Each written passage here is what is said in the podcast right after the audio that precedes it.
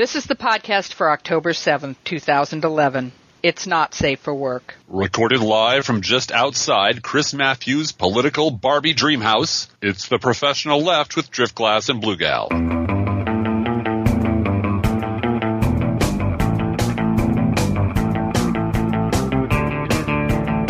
We got to talk about Chris Matthews. In a, in a larger Well, context, and and I know this is it, what's weird is there is so much news going on right now that this Mm-hmm. Chris Matthews debate that he had earlier this week feels like it was six months ago to me, I know.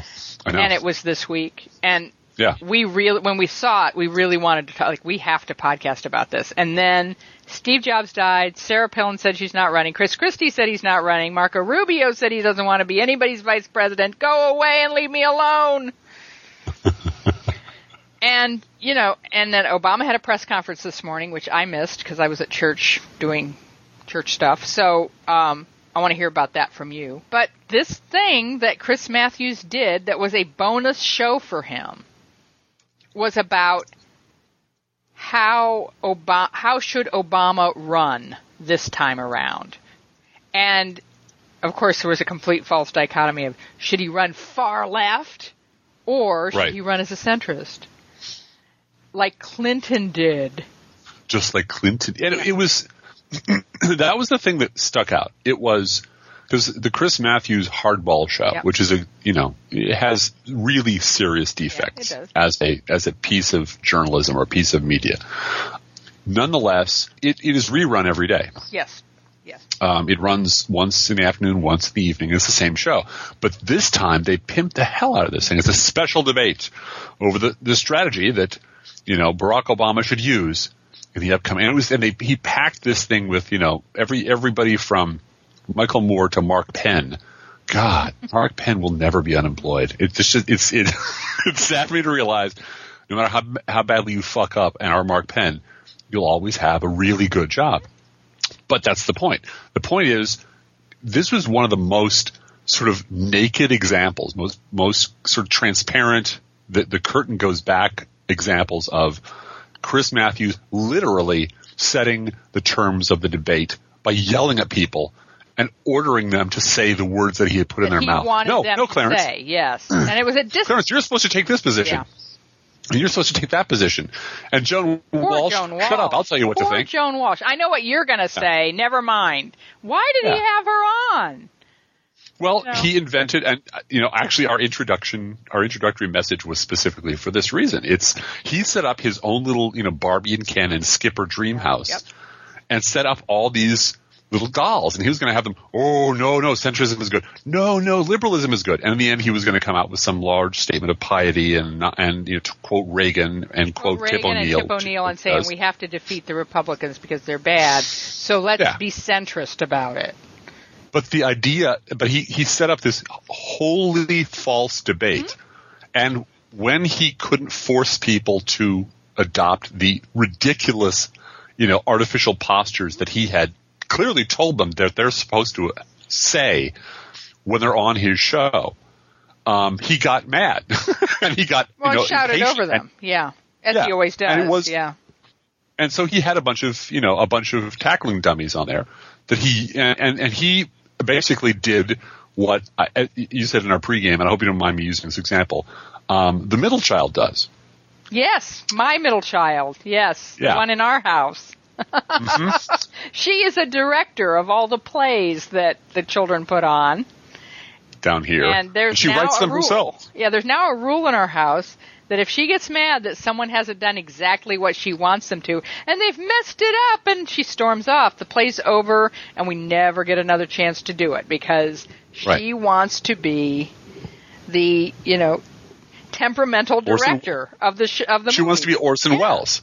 She wants. She wants to actually. No, that's not quite true. She wants to be Alfred Hitchcock. Yeah, yeah. She storms off the set.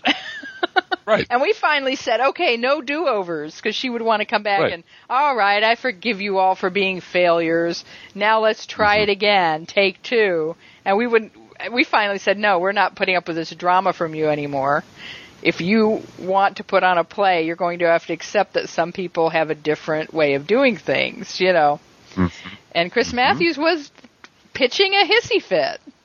He was he was standing somewhere between David Mamet, who who famously you know would would would say exactly what I said, and you you know here are the breath Yep. intervals between the words I want you to use because it, it's it's supposed to sound a certain way. And Alfred Hitchcock, you know, you're going to dye your hair blonde, you're going to stand in this position, you're going to wear this dress, you're going to say my words because you're cattle. Right. Chris Matthews treated this this uh, lineup of guests during this debate exactly that did. way. He did. And when the, and when they started lowing and mooing and stomping around and kicking at the walls of the paddock, he got very upset.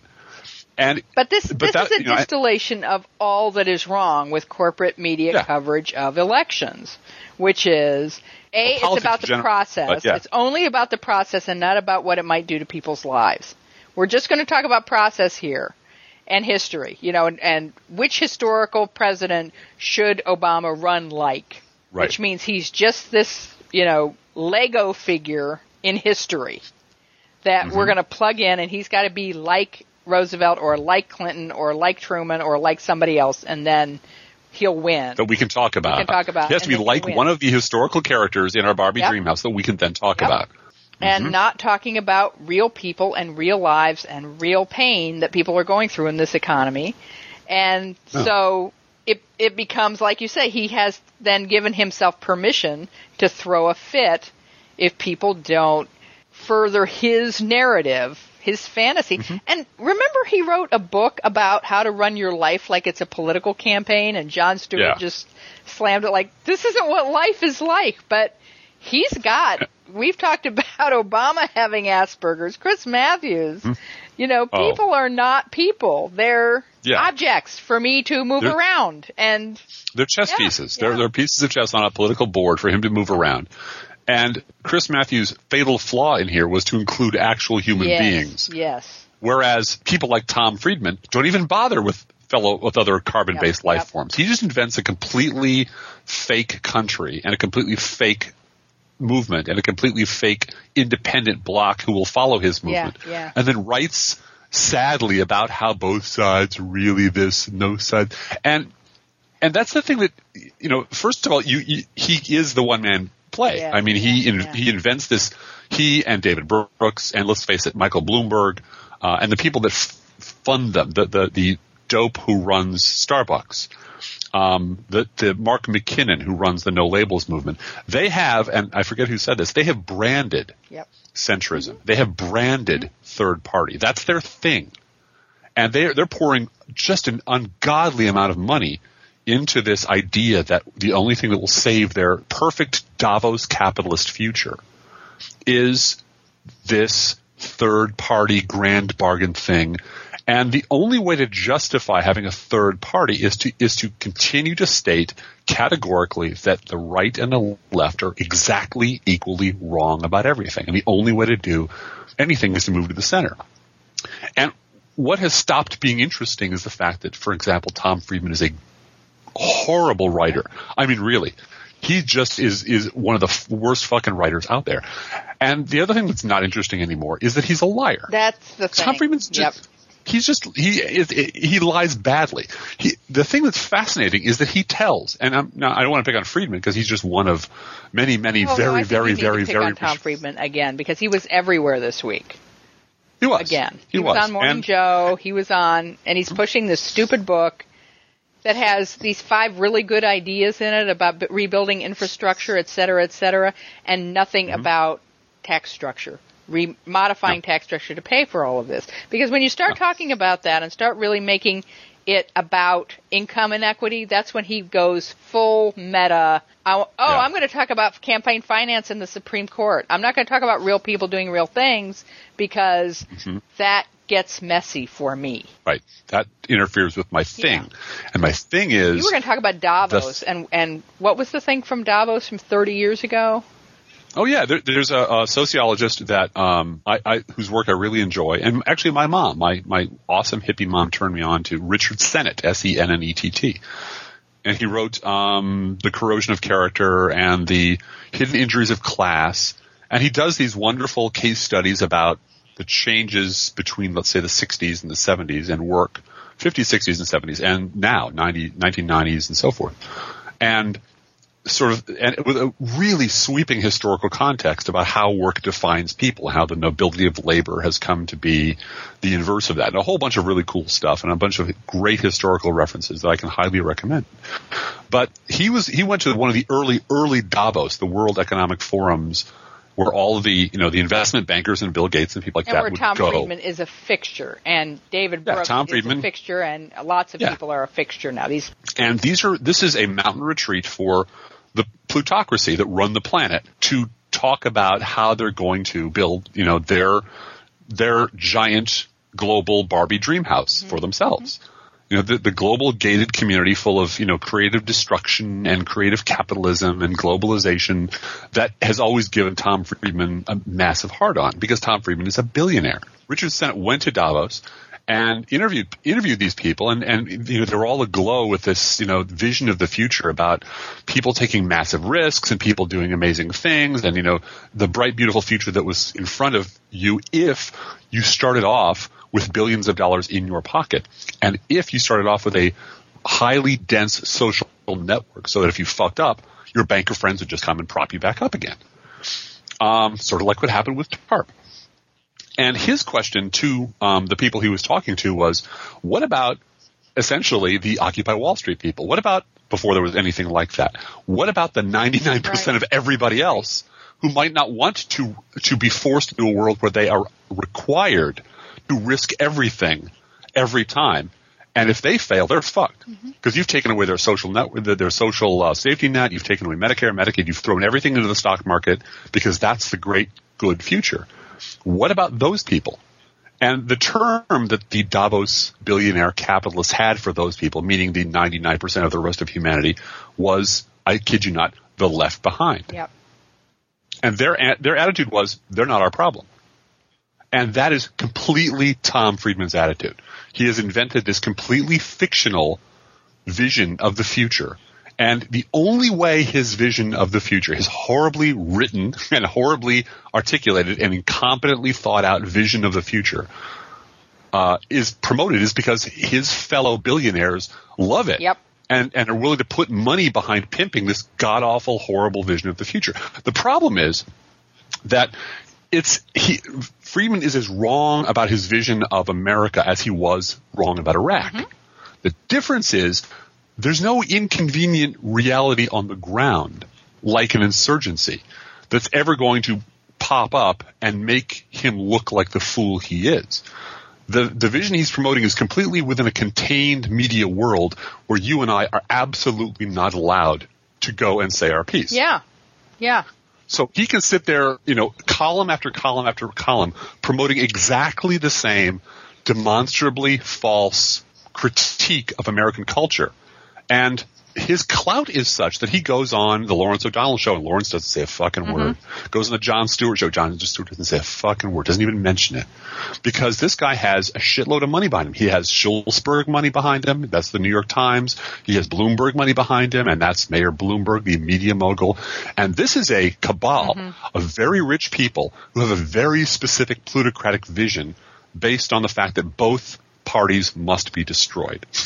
And they must rule directly as a benign plutocratic Yeah. The benevolent class. dictators of the marketplace are are who is going to run things, and that's what Occupy Wall Street. Is. and it doesn't survive even against. the even cursory scrutiny. yeah. Yeah. If you you match up what Tom Friedman says the center should look like Yep. with what Barack Obama says every day, Yeah. they're virtually identical. Yeah. And he can, and because that would mean, oh, I have to admit that the left, whatever Barack Obama is this week, you know, the the not the people who are not on the right are right, and the people who are on the right are wrong, and that blows his whole fucking brand. Then he becomes new Coke, and and Right. and nobody wants to touch Well, it. and I want to I want to go back to what you just said too about how it it is a contained system Mhm. because Bank of America CEO Brian Moynihan this morning said that Mm-hmm. Barack Obama didn't understand that Bank of America has a right to make a profit. yeah, And talk Yeah. about self-containment that there's no mention not only of the bailout, Mm-hmm. but no mention of deregulation of the banking industry to the point that they could make obscene profits for a decade and monopolize the banking industry through mergers with no oversight. So there's mm-hmm. there's just this contained system of bland denial of no, we have a right to make a profit, and wow, little old Well- Bank of America is is being stopped upon in some way. Well, and he was asked that question this morning at the at the press Yeah, conference. Barack Obama was asked the question about. I understand, you know, basically you don't want, um, you know, you you you say we can stop you, and he said, no, no, it's, I think it's great if you make a profit. I, I'm I'm completely in favor of of prosperous businesses making a profit. That's who we are. That's a great system. However, what I what I am against is essentially lawlessness, a complete lack of regulation. That that you know you you wiped out all of the rules, and then you f- and he of course didn't say this, but I will. And then you fucking looted the place. And then when you broke the global economy, you turned to the same people you've been fucking over and expect them to bail you out. And when we did bail you out, you went right back to fucking those people over a third time. Yep. And we said you couldn't rip them off on the credit card side. You said, fine, we'll rip them uh, off on the debit card side Right. that the idea that that is grotesquely immoral doesn't occur to the president of Bank of America because if you're in that position in that industry running that you are you don't have a Have sense of to- morality. You have to be an immoral son of a bitch. Yeah, yeah, that's your. you're job you're a prophet. Yeah. Yeah, and your job is to is to be a shark. Yep. Is to eat and eat and eat and eat everything in your fucking path until you die. Yeah. That's it. And, and you don't think about the consequences of anything. It's the job of government to To constrain stop you. you. Yes, exactly. Yes. It is the job of mm-hmm. government to tell you no and Right. limit that shark eating capacity. And we Mm-hmm. And have to the get back of- to the voters here too. Yes. Yes, we do. We really do. And what what their complicity in this is of being distracted by abortion or distracted by uh, Sharia law or Yeah. whatever it is today that Fox News is going to distract them into believing. Mm-hmm. You know, oh, pot smoking hippies are going to come and create a fascist state mm-hmm. that's going to mm-hmm. take away your Medicare. Those hippies out in New York are, you know, uh, the Onion had a headline: "Nervous American voters worried about botching another election," and I just looked at it and laughed. But I thought, no, they're not. They're no. Fox News voters No. are not worried about botching another election at all because they're stuck in 2009. Right. They're stuck. They're was a- stuck at the moment that the black man put his hand on the Bible, the black Democrat, because apparently Herman Cain is all right with me. Um, hmm Oh yeah, he's Man. fine because he'll. Yeah. This is Yeah. something that just gets me that a an African American businessman who is promoting the 999 plan, which will increase taxes on lots and lots of seniors, will be paying Mm-hmm. massive amounts of taxes that they're not paying now under this Uh-huh. what I call the mine mine mine plan. You know, it's like that. lowering corporate tax rates to 9% and having a 9% net across the board sales tax. Mm-hmm. Like, that's the most regressive thing you've ever heard of in your life. Yeah. And Herman Cain, Yep. no, he's common sense conservative. Don't you understand? And Mm-hmm. and the fact that he can make it th- three numbers. he didn't make it the 666 plan because that would be bad. Why don't we lower that to 6%, Herman? yeah, Herman. you know, and and but and Herman Cain knows the game he he's playing in the ballpark he's yes, in. he does. Yeah. You know, he knows very well. And and uh, I don't know if you ever saw. I think I probably forced you to see or, or we watched at some point together because that's what loving couples That's what do. we do. Um, the Fox News documentary out Fox. I watch that. hmm and th- there was I think there was a, a part in there where where they said, and these were a lot of former Fox employees who just ratted the place out. and Said, "Yeah, yeah, we got memos every morning. This is how you're going to report. Yep. This is the political party line we're going to take." And now that is sort of everyone knows Yep. that it was a big scandal at the time Yeah. that people were saying yes every horrible thing you think about Fox, every lawless um, right wing fantasy you've ever had about this being a, just a total propaganda tool for a fascist core at the heart of the GOP is absolutely true, and here's the proof. Now everybody just accepts that. Well, yeah, you know, Fox is a fascist, but what are you going to do? Uh, but there was a portion in there that talked about, you know, the, the transition between Clinton and Bush. and they said, you know, rarely have you seen, and this is a, this is a, this is a Soviet term.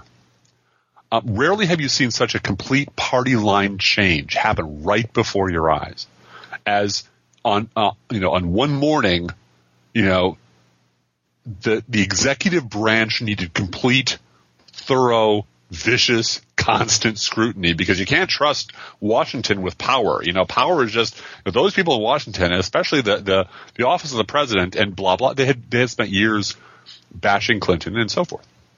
And then George Bush becomes president, and suddenly it's now everybody shut the fuck up and do whatever this man says because he's a great, good Christian, and just if you criticize him, you're a traitor.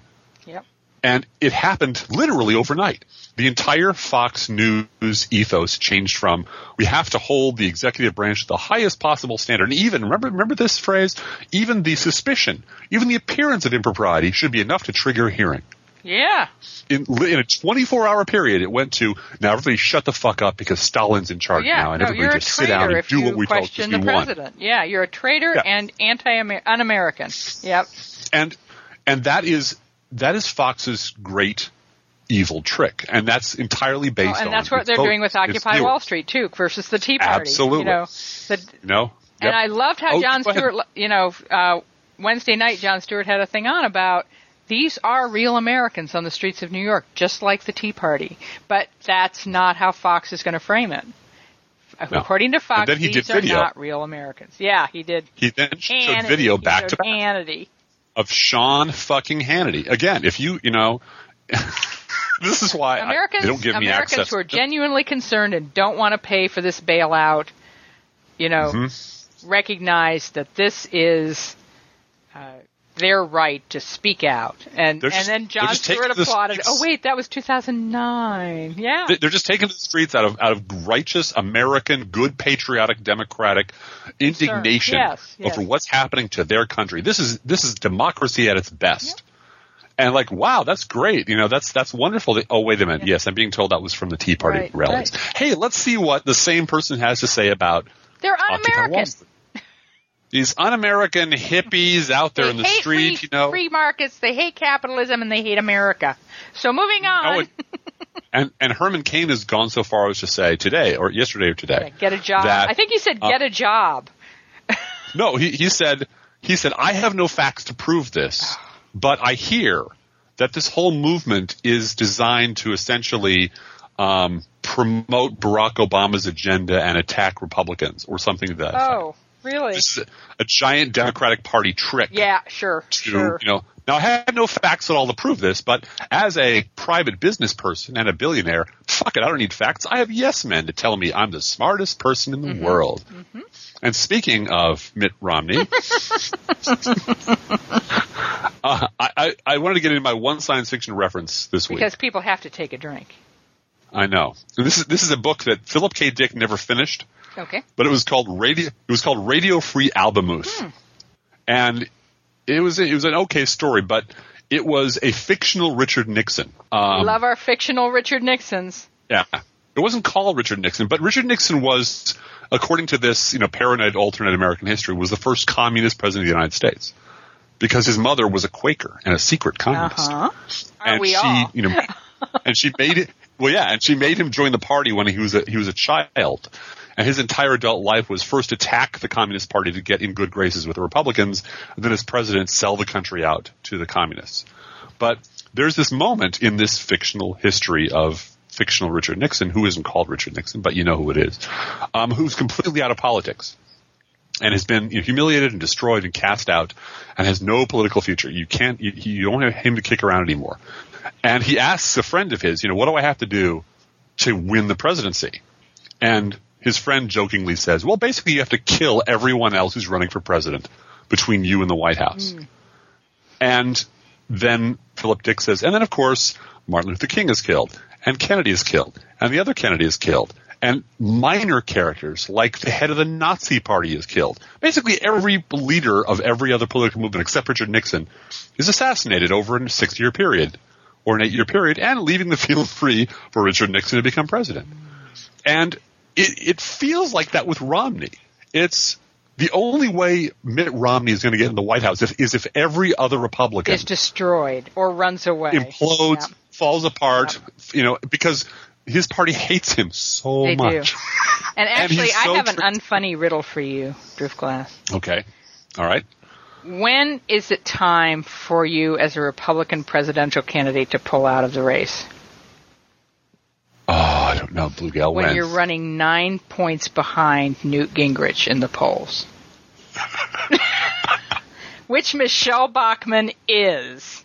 yeah. And by the way, of Yeah. course, ev- everyone probably who is listening to me has heard this, but the winner Mm-hmm. of the internet this week has to be the Bad lip- dub people. Bad uh, lip reader. Bad lip reading. reading. The bad lip Yeah. reading. It's the lip dub place that did the Michelle Bachmann. The Hispanic Piranha Prom had one Jew person. and I want everyone to know that I am the supersizing, spirit crushing femme that Michelle Bachmann is talking about in that video. So, yes, it was her. I am the walrus. yes, you know, and, it really and was. she will never break a tree root up in my shrimp. I swear. She can't do it. She doesn't have the She power doesn't have to the do that. power to do that. So. Uh huh. Yeah, Mama, Mama gonna get her what what? Yes, Mama's going to get her what what. it's very funny. Go. It's at Open Thread la- uh, Wednesday night. It was at Open Thread at Crooks and Liars, and Mm-hmm. you gotta you gotta see it if you haven't seen it. But she definitely won the internet this week. And, uh, And if those guys are taking suggestions, I would I would strongly I would ask you on bended knee, please do please do Sarah Palin's farewell to the troops speech. yes, please. You won't have Sarah Palin to kick around Not anymore. much. speech. Well, as long as Greta Van Susteren has any voice at Fox News, I think you know the lesbian crush that she has on Sarah Palin will yes, you know, cause her to you know, have Sarah, a place. Many, in- Ah. Many women at a certain point in their life decide they need a change in their, you know, sexual outlook. And, And we'd like I'm you to do oh, that, Sarah. if you need a place one to knows. land, I'm right here. no one knows how to please a woman like another woman, Sarah. That's all I'm saying. That's all I'm saying, Sarah. Well, can we you know. talk for just a minute? Uh, We're gonna we're gonna run this clock down, but I just want to talk for a minute about the flip side of Chris Matthews. Getting back to that, and how Obama really should run for president. Yeah. Looking at what Ezra Klein said about why he started to cover the Occupy Wall Street people, and it was Uh-huh. this Tumblr blog called "We Are the 99%." I swear that is why my blood pressure was elevated last week. Was th- looking at that Tumblr blog. It is so Uh-huh. tragic to see individuals handwriting on notebook paper what their economic situation is, and then writing "We Mm-hmm. are the 99%." It is so depressing and it is so heart rendering. And you know, I- Ezra Klein was right to say this is what pushed me over the edge to say, yeah, this story is worth telling. And this is something that is such an anathema to the talking heads in corporate media to try to talk about real people and real suffering because that doesn't drive ratings. People don't want to talk about. Don't, people don't want to hear that when they turn on their TV. So we're going to No. talk about, oh, is Chris Christie really mean it when he says he's not going to run? Does he really? You know, we're going to we're just going to cover the horse race over and over and over again and not ask questions like, hey, Rick Perry, why so much goddamn violence in your state? You know, why are people getting killed in your state? Not, oh no, we're going to talk about the death penalty getting cheered. We'll talk about that because that's sort of just the the horse race part of it, but never go beneath the surface. Well, and that's what we talked about during our, our Pregame, pregame yeah. a little bit. I am always going to be a little bit suspicious. Not suspicious, but um, I think last week we made our, I, at least I made my impressions of Occupy Wall Street clear, which was I appreciate the passion, I appreciate the effort, I am concerned that it's going in this direction. Um, it, I, I don't. Here's what I don't want to have happen. Here's here's what I fear might happen. Um, I'm an old fart. Um, but I appreciate their passion and I do appreciate their intentions. So it was, it was, eh, Yeah. uh, eh, uh, it was, it was in that range there. Um, it, it, oscillated back and forth between those two things there. But what, what it does represent, which I think is, it, you have these moments every now and then, and this didn't occur, you know, out of nowhere. People took to the streets and stayed on the streets, and they deserve all the credit in the world for doing that. And they're being joined by labor unions and by teachers and by cops all over the country mm-hmm. In various cities all over the country. And everyone who, who's going out there to do that deserves credit for doing that. And they're getting, it appears, focused. Here's what they want, which is terrific. What it represents is a glitch in the matrix. Yep. Um, yep. The, the mainstream media has no vocabulary to talk about real people and their real pain. They have absolutely no capacity to deal with that. Um, because when you start talking about that, suddenly all of this idiotic game playing at the Tom Friedman level looks so fucking hollow Yep. and so And so inhuman cruel. and so Yeah, so cruel.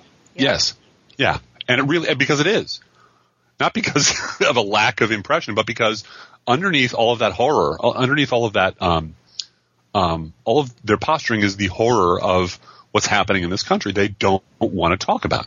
So you get, you know, flatly affected people like David Brooks who won't talk about it, and you and they're protected from talking about it by their position, by their power, and by the people who pay their salaries who also don't want to talk about it.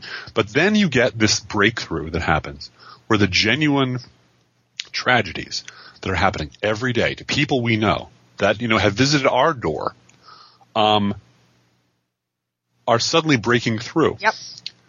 And this isn't one or two lazy people.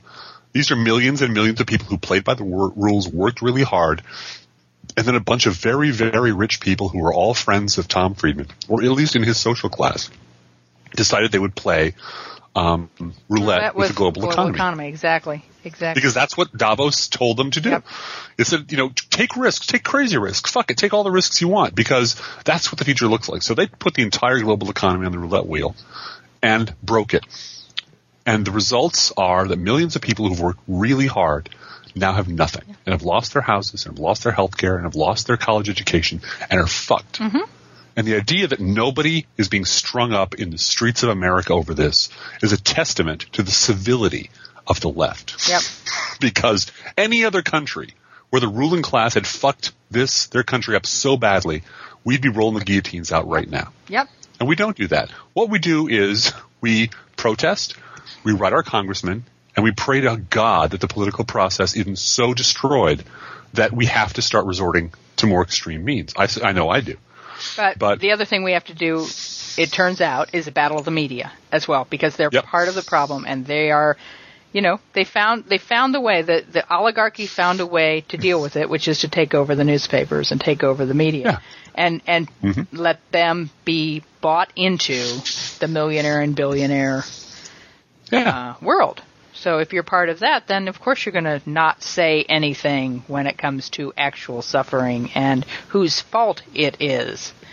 And we kind of have to end it there, but that's if the more that any Democrat runs on the stories of real people and the plight of real people, like you said, it's it's a wrench in the matrix. It's going to uh, upset. Chris Matthews isn't going to have anything to say about that except as it is a decision and a process.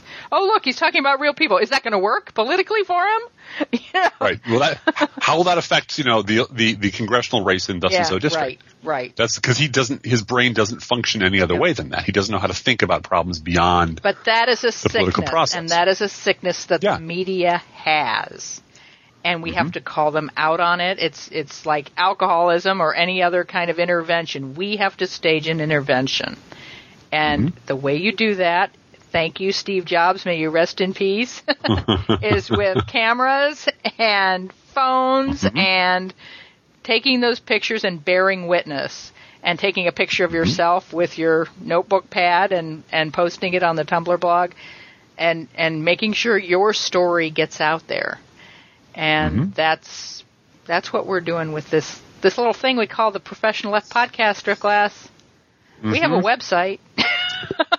We do. Thank you. Thank you, Steve Jobs. Thank you, Steve Jobs. we have a website, professionalleft.blogspot.com, where you can listen to past episodes for free with no download and no registration. We love our listeners. We love all of you. Thank you to everyone who's written and emailed us and sent us snail mail letters anticipating or congratulating us on what will be our 100th episode on November 4th. And uh, we also noticed that around that time, our friend Susie Bright is having her 500th episode of her show. So congratulations, We're catching up- Susie. We're, we're catching so up we're to you, gonna catch up to you, Susie. So there, nah, Yeah. nah, nah. Don't look back. and by the way, she has a wonderful post up on the influence the Mac computer, Oh, the original. Apple Macintosh had on on, On our porn? backs. oh, on, Well, on, no, on on- our backs. the- oh, okay. Her magazine. Yeah, Yeah, her 'Cause originally it was- it was all- magazine on our backs. Yeah, it was. Yeah, well, it was a lesbian sex and erotica and issue mm-hmm. magazine mm-hmm. that really changed, you know, changed the entire vocabulary. Yeah. and changed the way people talked about things. But before Steve Jobs, they were doing this all by physically cutting out pieces of paper and razoring and waxing and pasting up. Wow. And then one day their um, person, the, the the person came in with this little thing in a box, this little white beautiful thing that, that she said looked like it should be on the runway in Milan. Yeah, and and it could And- be page layout. Exactly. That made and the the rest of that you'll have to go over to Susie Bright's blog and read, but it's she's a great writer and it's a wonderful confluence of technology, society, and sex. And you know, who doesn't love that Oh, shit? yeah. So Dang. We're on Facebook, and we just noticed our numbers on Facebook. Like one third of our listeners are exposed to the podcast via Facebook, and we're very grateful to you. Thank you. Uh, you can like our page on Facebook, which is linked at our website. And you can also friend me, Francis Langham, on Facebook, and I'll be happy to friend you back. We're on iTunes. We love our iTunes listeners, and a special shout out to our Crooks and Liars listeners and our Netroots Nation radio listeners. We're glad to have you guys here with us. Uh, our podcast is run at Crooks and Liars Saturday night at Open Thread and on Sunday nights at Netroots Radio. Uh, our 100th episode is coming up. Thank you again to those of you who've written in at our email address, which is proleftpodcast at gmail.com, or our snail mail address, which is P.O. Box 9133, Springfield, Illinois 62791. And if you have any ideas for our 100th episode, we've had a couple suggestions. We'd love to hear from you. Let us know what you want to hear about for our 100th episode. We will not be doing a best of the podcast because you can just listen to all our past episodes. You can listen to all As some- 100 of them, as some people have we- done. what we have noticed is that that people enter at the you know this is like each one teach one you know Yeah. people are telling their friends about this and we get a lot of feedback from a friend of mine said a friend of mine emailed me and it started episode 90 or 89 or 85 and they said i've listened to the last 50 Yeah. episodes Yeah. While i was painting my house or got listened that to 30 letter. Yeah. episodes Yeah. Someone was painting their house Wow. and listened to, just put it on and listened to 100 episodes. Wow. We're glad. Wow. I mean, we try to keep this, uh, timely and timeless, but, uh, we're really grateful to have the opportunity to present all 100 episodes online and we, Blue Gal, we are the non-terminating, non-repeating decimal of podcast. everybody take a drink. All right. Take a drink. Yes. Uh, if you Yes. like our podcast, we would appreciate a contribution towards its costs and defraying its costs. You can make a contribution to our podcast at our website, professionalleft.blogspot.com, or send a check to our P.O. Box, which again is P.O. Box 9133, Springfield, Illinois 62791. And uh, Driftglass, you're also having a fundraiser at your blog this week. I I wanted to take executive privilege here, Blue Gal, and you know, like like like my president does, I would like to abuse my executive authority here and mention that yes, I am in fact conducting my own um, fundraiser over the next several days, and you, all you have to do is go over to driftglass.blogspot.com, and there's a PayPal button on the right side of the page, and there's a I'm sticking a PayPal button under each of the posts for fundraising. Um, and if you don't, uh, if you're not, comfortable doing that, just send a check to exactly the same Send it to the uh, podcast. PO box. Yeah. The podcast has a bank uh, account. Driftglass, the blog, does not have a bank account yet, but the No, podcast. But if you does. if you if you only if you're only comfortable doing snail mail, just write a check and put a note that this is for Driftglass Driftglass's fundraiser, that's fine. I'll make sure he gets it. I know where he lives. He lives here now. Yes. Yay! yes. And, and may I say, Yes, my I my daughter, the middle child that we were talking about earlier, said yesterday that there are no ordinary days because you're living in our house now. So that was really sweet. yes. Yeah. Well, it's it's a it's a pretty sweet life. Right. It's uh, Yeah. economically terrifying, but and we'll, we'll, spiritually we'll and work on the emotionally resumes this weekend. He's looking for a job, people. so look out. Your next Walmart greeter in the Springfield area could be Could be the stealth. could be me. What did Pammy Atlas call Christiane Amanpour? A stealth jihadist? Yeah. The stealth Oh, I, jihadist. no, not yes, yeah, yeah. Stealth The jihad. stealth jihadist. Drift Yes, Pammy, At- Pammy Atlas has a book. Oh, yeah. And my first question was to to Blue Gal was, who the fuck paid her to write a book? And the answer was, uh, WorldNet Daily. of course they did. Because it was too hot for Yes, they did. Regnery Press, as you said. Yeah, it was too hot. it was too hot for Regnery Press. It ripped the it ripped Rip the lid off of conservative publishing forever. yeah, its- yeah. It tells a truth that Regnery won't well, touch. well, and apparently she decided to update it for today's modern conservative by including lots of Ayn Rand quotes. Yeah. Yeah, I wonder. I wonder if there is a John Bolton centerfold in the middle of that book too. It's just a big mustache in the middle of it for I don't want to talk mus- about that anymore. Mustache rides. Go to page one Go to page thirty. one thirty. Jeez. Uh-huh. I was not Uh-huh. going to go there. The other thing I want to say about contributions is our goal for the podcast is that 1% of our listeners will give $5 to the podcast every week. And uh, we sort of met our goal last week. Uh, thank you very much. If you are someone who has not contributed in the past and you look forward to this podcast every week, we really would appreciate a $5 contribution. If you write us at our email address or P.O. Box, we love hearing from you on any issue.